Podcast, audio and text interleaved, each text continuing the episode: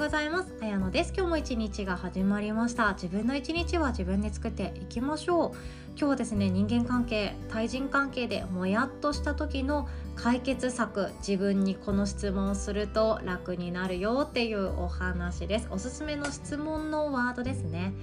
もやもやすることありますよね。なんでうまくいかないんだろうとか何で私はこの人との間で悩むんだろうっていうことってあると思います。その解決策をシェアさせていただきます。とその前にお知らせをさせてください。限定配信の音声プレミアムパートナーは月額880円で2日2回私からの音声とそして音声がついているメール まあメールでシェアさせていただいてるんですけど、まあ、メルマガっていう感じですね。これをプレゼントさせていただいております。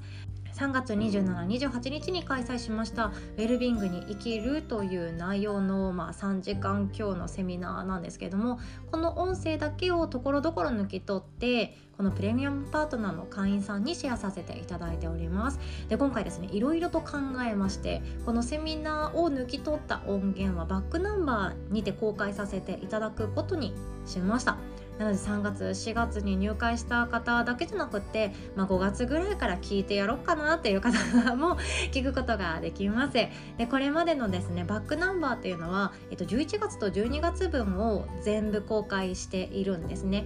すぐにご入会された方もバックナンバーはすぐ受け取ることができますので1ヶ月ちょい分の音声を聞くっていうことができました。そのバックナンバーリストにこの3月2728日のセミナーの音源をちょこちょこっと入れさせていただきたいと考えておりますのでこれから入会される方はバックナンバーからチェックしていただけますと嬉しいです。で3月2728日はウェルビーイングに生きるっていうものをテーマに、まあ、なんで私は人間関係で悩むんだろうとか私は何で生きづらいんだろうっていうことそして幸せの軸を明確にするっていうことそして私とあなたは違うだから悩むんだよねっていうその原因とか相手はこうだからっていうその個性認識学っていうんですけどその自分のそれぞれの個性って違って当たり前ですよね。それ違って当たり前だけどじゃあどうすればいいのさっていう解決策も提案させていただいております相手にとって嬉しい言葉って自分にとって嬉しい言葉と違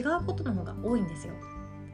あなたはこうだねって言われることが嬉しい時とその人は嫌だなって思う時があります。そして相手が言うことを聞かない、まあ、これ職場とかでね。あの人の気持ち行動を動かしたいんだけどどうしたらいいんだろうって悩む時にも相手の心がぐーんと動くような言葉を自分が投げかけることができれば行動とか対人関係ってかなりスムーズになっていくんですよね。そういう話もさせていただいております。でですね全部ウェルビーイングに生きるの資料を私は 当日ですねセミナー内でお伝えすることができておりません。申し訳ございません。もう内容がもういっぱいありすぎてできなかったのでそのウェルビーイングに生きるっていう講座の内容それをですねまた改めてシェアさせていただきたいと考えております。なので2728日の Zoom のチケットだったりリアルの対面の参加をしてくださった方につきましてはまたプレイリストにて今月中にシェアさせていただきますので改めてご連絡させていただきます。そして動画でお楽しみになりたい方はですねベースさんベース BASE のベースさんのプラットフォームで私が手相の鑑定カウンセリングのチケットなどを販売しているページに2728日のセミナーの動画と PDF 資料も販売させていただいております。そちらにもですねあの後ほど私がこれから全ての資料をカバーした もう自分で声を入れたもうオリジナルな動画をシェアさせていただきます。で音声につきましてもプレミアムパートナーにつきましてこのセミナー資料の進め方のこれから特別にご用意させていただくものの音源をシェアさせていただきたいと考えております。プレミアムパートナーの仲間として聞いてくださってる方本当にありりがとうございます。いつもですねあのこうやって相手がいるから私はもう何を出していこう私はどんなことを学びに行こうみたいな感じで日々ありがたいことに私も学びの機会をさらに得られているなって思っているんですよね。本当に本当にありがとうございます。で2月3月はどんな話をしてきたかっていうとあとですね私大失敗をしたことがあって、まあ、失敗してるので落ち込んでいました。その失敗の原因と落ち込んでいる。じゃあこれからどうするかっていう話もしています。そして音声配信のコラボをする上での注意点ベスト3だったり商品作りにこの3つのゴールを用意するとうまくいくよっていうお話をしています。ビジネス初心者だったりまだ何もやっていないけどこの先何かチャレンジしたいなっていう方に聞いてもらえたらなと思っているんですよね。であとはですね時間がないを解決する。とか初心者向けのキャッチコピーの生み出し方。日常の悩みは決断と結論で何とかなるっていうことであったりあとはですね知っておくため的ニーズとウォンツこれはめちゃくちゃ大事ですよね。知ってる方はもう知ってると思います。ニーズとウォンツ個人で何かをするのであればどこをどうすればいいか。これは知っておいた方がいいですよね。で私自身は本当に個人で何かチャレンジしたいって思っている方のもう最強の味方になりたいって考えているんですよね。私自身が何かやりたい何かやりたい何かやりたいって主婦だけの頃専業主婦の頃思っていたけどやり方も分かんなければ私になんて無理だよの一点張りで自分で自分の夢を壊していたなーって反省するんですよね。でもそれって誰から教わっていいか分かんなかったし仲間がいなかったからなおさらそう思ったんですよね。でも仲間がいてあこのやり方ですればいいのねっていうクリアになっていただけで私はチャレンジしようっていう気持ちになったんですよ。一人でも多くの方がチャレンジして失敗したらどうしようっていう怖さよりも私も誰かを幸せにしたい自分自身に直接感謝されたいって思っている方が一歩踏み出せたらなと思っておりますのでそんな方の後押しをしたいなと思っております。で今月もプレミアムパートナーの仲間の方々にはメールに音声をつけてシェアさせていただいております。最近ですね私話が長いですね。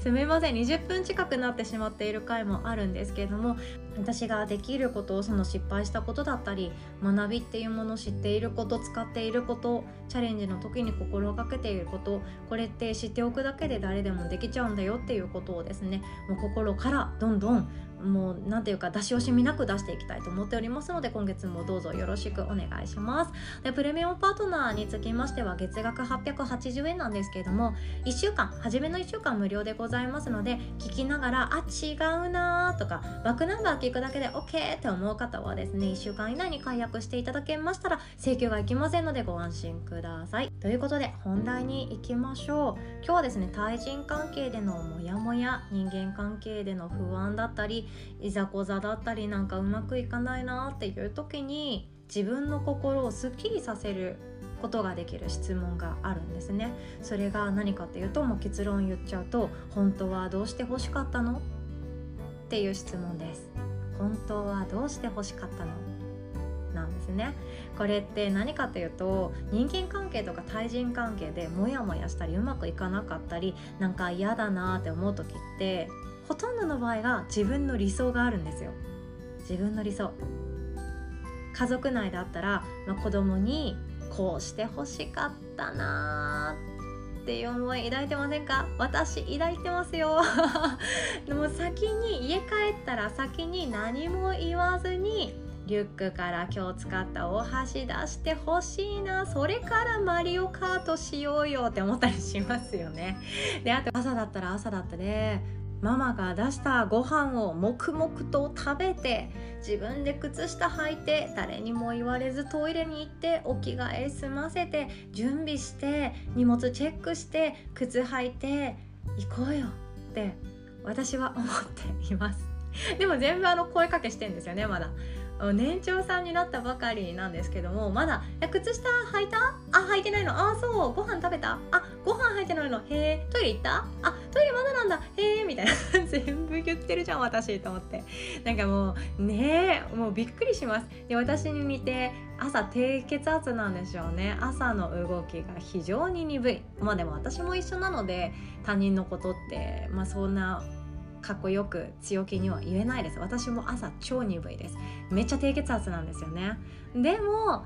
理想があるんですよ。あもう準備できたの。嬉しいっていうような現状私は理想にしてるから相手に対してなんかもうもんとすることってあるなって思います。これがモヤモヤの理由なんじゃないかなって思うことってあるんですよね。あと友達関係とかもなんか例えば新しいワンピースを買いました。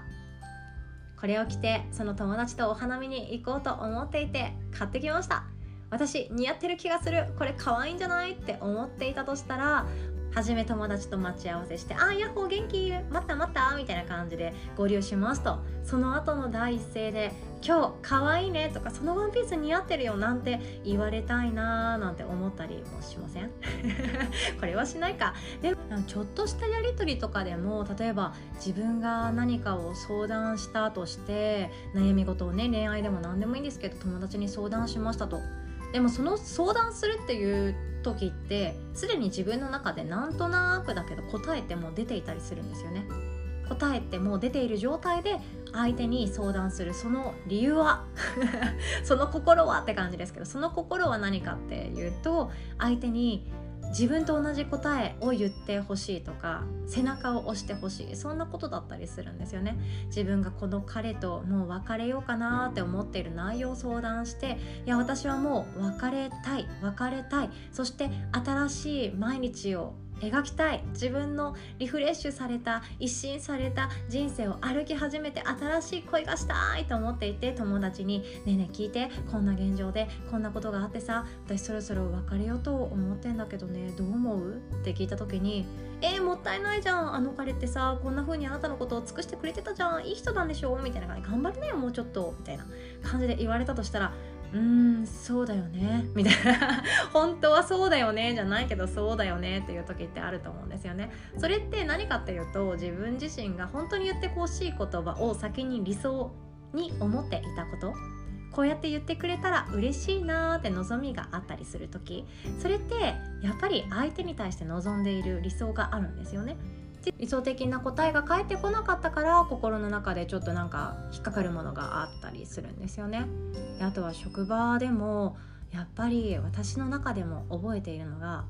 なんか「え今ってごめんなさい」っていう言葉が妥当なんじゃないかっていう瞬間。なんかありません？例えば自分自身が時間を厳守してもう先輩が来るよりも30分も前から待ち合わせ場所にいましたと。でも先輩はなぜか10分遅れてきましたとこれって先輩とか後輩とかそんなの関係なく時間に遅れたらこの日本社会厳しい日本社会では「あごめんねごめんね待たせてごめんね」って言ったりするわけじゃないですか。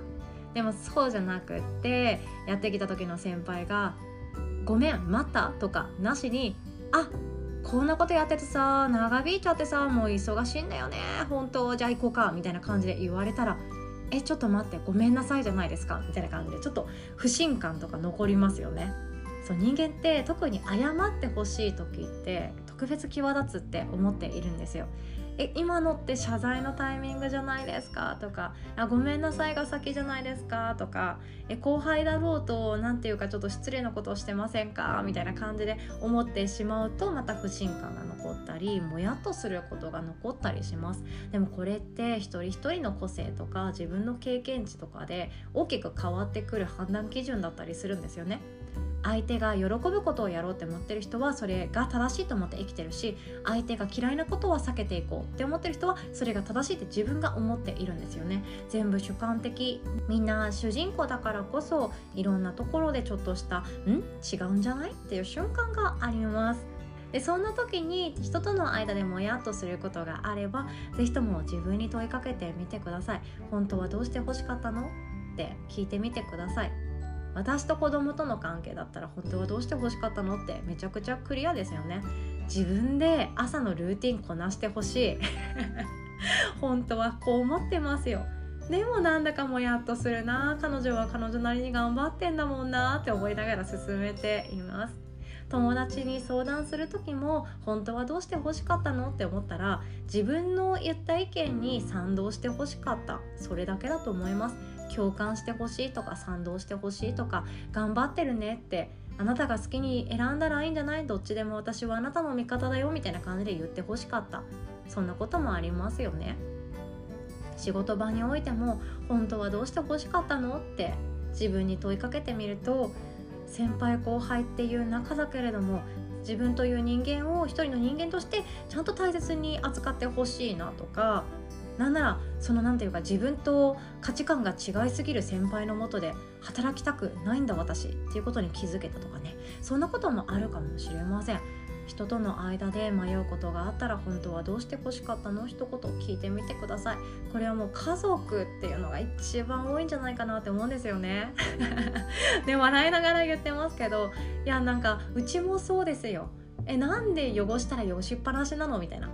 悲しいんですよねあれって。この仕事って私って思う瞬間っていろいろあるんですけどそれって何で悲しいかっていうと本当はどうして欲しかったの？うん自分で汚したところぐらいは自分で片付けて欲しかったなみたいな感じで思うわけなんですよ。でもなんでって思うとなんか私って一人の人間としてちゃんと扱われてないんじゃないかなとか尊重されてないんじゃないかなとか私って価値のない人間なんじゃないかなとかいろんなことを悩んでいる自分にも気づいていくことができます。自分の本当の悩みに気づけると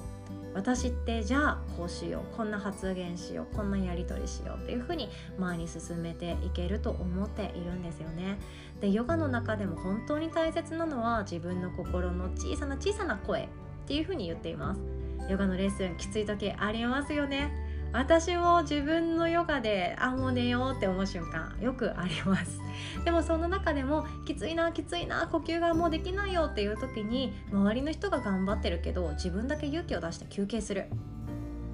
これを行動にできるかどうかってめちゃくちゃ大事なんですよね。みんなが見ている画面の中で共有している中で私は本当は今休みたいっていうのを形にする。これができる人。すごいなって私思っています。でこれができるようになっていく。この練習っていうのが日常の中でも大事だと思うんですよね。今は私いいよって言ったけど本当はいいよじゃないんだよね。その理由はっていう風に自分の小さな声に傾けていく。これが自分を大切にすることだと思っています。ということで今日も最後までお聴きくださりいつも本当にありがとうございます。お互い素敵な一日を作っていきましょう。おしまい。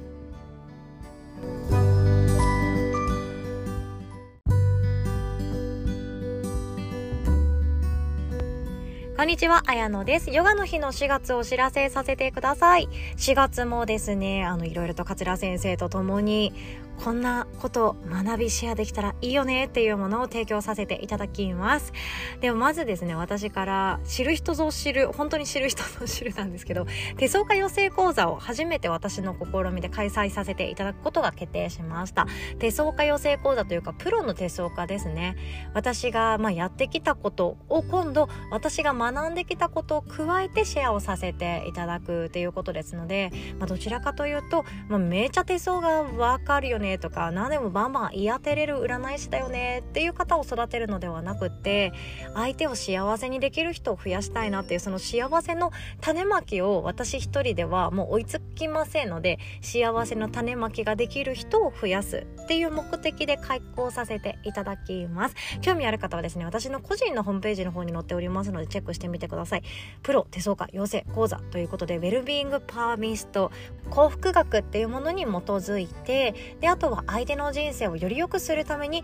コーチングであったり心理学であったりそういう学びっていうものをシェアさせていただきます。もちろんですね手相家として、まあ、食べていくレベルですね。そのくらいの収入にしたいなって思っていらっしゃる方につきましてはもう本気でサポートさせていただきます。副業として何か始めたいなとか誰かを幸せにできる仕事を身につけたいなって思っている方にチェックしていただけたらなと思っております。でご興味がある方はですね5日間で手相が見れるようになる自分軸で生きるためのメルマガ講座っていうものちょっとタイトル怪しいんですけど。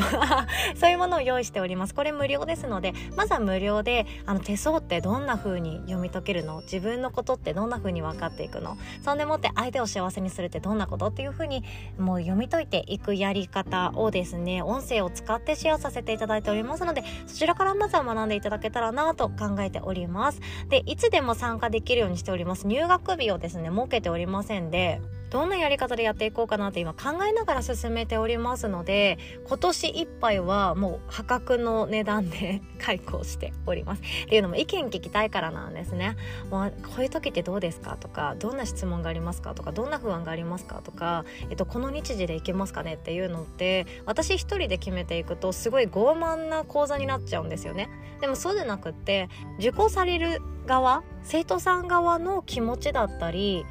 なんかすっきりしないところとかえこれってちょっとなっていうところっていうものが私はやっぱり知りたいんですよね。なのでぜひともですね今年だけの価格で提供させていただきますので手相家になりたいなとか手相っていうものを使って誰かを幸せにしたいなって思ってる方に来ていただけたら嬉しいです。でわからないところとかはですね個別に私に LINE でお問い合わせしていただけますとお答えいたしますのでどうぞよろしくお願いいたします。でそしてですねヨガの日の今月のオフ会はですね4月の8日8日金曜日の夜8時からとなっておりましてヨガの日のオンラインサロンメンバーでもあるさとみちゃんとコラボでですねノートの勉強会です。ノート使ったことありますか？全部小文字で NOTE のノートですね。よくですねうちの両親とかにですねノートの話をするとですね「えノートを使ってるよキャンバスがやっぱいいよね」みたいな感じで。えっとそれは紙ですよねっていう話をよくするんですけど時代はもう紙ではないんですね。ノートっていうプラットフォームがありまして知らない方はですね多分ハマる方続出するんじゃないかなと思うんですよ。クリエイター目線でのまあアウトプットのサイトになっておりましていろんな人が書くいろんな書き方ができるノートなんですね。写真家さんは写真を載せてくれていたりエッセイとかコラムニストっていうものはそういう文章を載せていてもらえたりビジネス系の方もいらっしゃいますし育児頑張っているお母さんの話もあったりもします。で私自身もですねノートはですね気に入ってる もう自分が気に入ってる音声配信のものを元に学びをシェアさせていただくっていう目的でノートを使ってるんですけどまあ三日坊主なんですよ私は私で。三日坊主なんですけどノートの機能のありがたさとか便利さとかこれをこう活用すればいいよねっていうものは知っているんですよね。でヨガの日ファミリーそしてオンラインサロンメンバーのさとみちゃんはですねもうほぼほぼっていうかもうほぼいらないかもしれないですけど1日1投稿してるんですよノートを。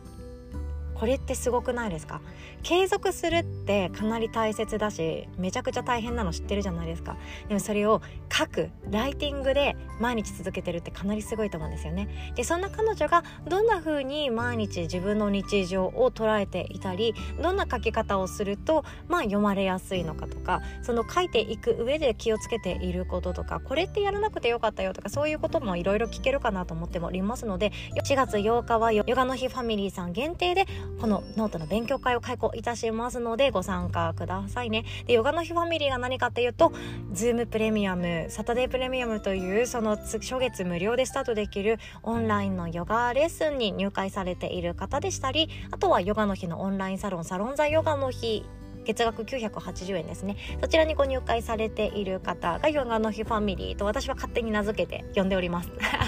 超勝手に名付けて呼んでおります。なのでファミリーで集まりましょう。で毎回ですねあのオフ会はもうなんか本当みんないろいろ喋ってくれるんですよ。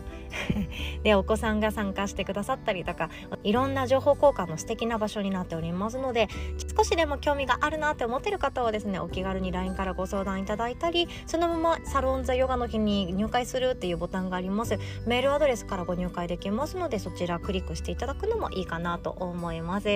本当に最高のメンバーが揃っておりまして優しい人しかおりません。同じような価値観その何て言うかこういう社会って嫌だよねとかもっとみんな優しくできたらいいのにねとか私って何者かでいたいよねとか自分の人生もっと面白くしたいよねっていう方が揃いに揃っておりますので馴染みやすいと思います。お待ちしております。そしてですねヨガの日のオンラインレッスンにつきましては3回まで無料となっております。私がですね毎週月曜日のレッスンを担当しております。もう半々にしてるんですよね。初めの30分は結構動いたり体を整えたりリフレッシュしたりデトックスしたりするレッスンで後半の30分はまあゆったりと寝転びながらとか寝たまんま系とかヨガニドラとか自律神経を整えたりマインドフルネスをしたりっていうような内容にしております。そして桂先生のオンラインレッスンはですね木曜日受けることができます。1時間レッスンが多いですね。そして座学は水曜日になっておりましてこちらもアーカイブシェアとなっております。6日桂先生によります骨盤底筋を学ぶという座学になってます。そして20日はですね私が好きを仕事にするために必要な心とと脳の仕組みというものをシェアさせていただきます。好きを仕事にするってこれ憧れる言葉でもありますけど意外と簡単です。ただ好きを仕事にする上でいろんなストレスもやってきます。これはもう私の実体験ですね。それを一緒に解剖していきましょうというお話です。でその他ですね土曜日のレッスンにつきましては4月の9日の土曜日桂先生によります姿勢を整えるヨガピラティスというものが誰でも無料のヨガレッスンとなっております。いもう3回無料レッスン受けちゃったよとか教室レッスンのチケットしか持っていませんっていう方もですね参加できるようになっておりますのでぜひともご参加くださいね。ご予約はですね LINE からでもいいですしリザーブストックさんというプラットフォーム使ってるんですけどそこからお申し込みをちゃんってするとあ Zoom の ID 送られてきたっていう感じであこれですねっていう感じですぐに受けることができますのでお楽しみくださいね。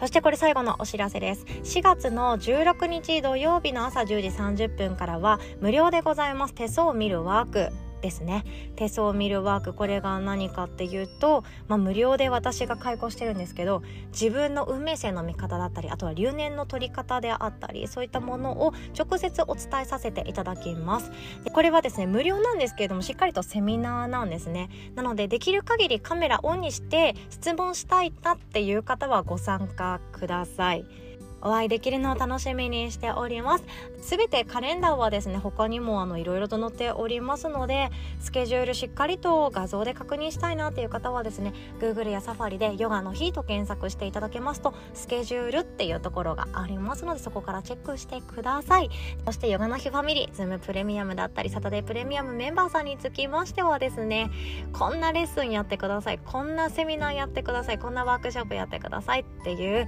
リアルの生の声声をほんと待っておりますよ。待っておりますのでぜひともどんどん言ってください。いやこれ学びたいとかね特に生理とか更年期障害とかああいうのってあの何でしょうね。自分でやっぱり学ぶのもいいんですけど桂先生みたいな専門家にの話専門家のレッスンを受けるっていうのもめっちゃいいと思うんですよね。桂先生めっちゃ資格も お持ちでして更年期っていうものもすごい学びがありますし妊活の確かトレーナーみたいなそういう資格もお持ちだったはずなんですよね。で一方の私はですね本当にヨガ的とか体的な資格ではなくってどちらかというと心の学問っていうもののヨガ哲学とか仏教とかそういうものをマニアックに学んでおりますのでそういうワークもしたいなって思います。で5月はですねまだ未定なですけどヨガの日ファミリーのオフ会の中でですね、まあ、グループカウンセリングしようかなって思ってているんですよ。これも私の頭の中だけでまだ進めていますのでまたファミリーの皆様にご相談させていただきたいと考えております。では最後までお聴きくださりいつも本当にありがとうございます。最後になりましたがゼムプレミアムサタデープレミアムの皆様につけましては初月無料でスタートできますのでこの機会にもお待ちしております。素敵素敵な仲間が勢ぞろいしておりますのでぜひともこの令和の時代共に共に歩んでいけれるのを楽しみにしております。素敵なご縁を本当にありがとうございます。ございます。最後までお聴きくださりいつも本当にありがとうございました。おしまい。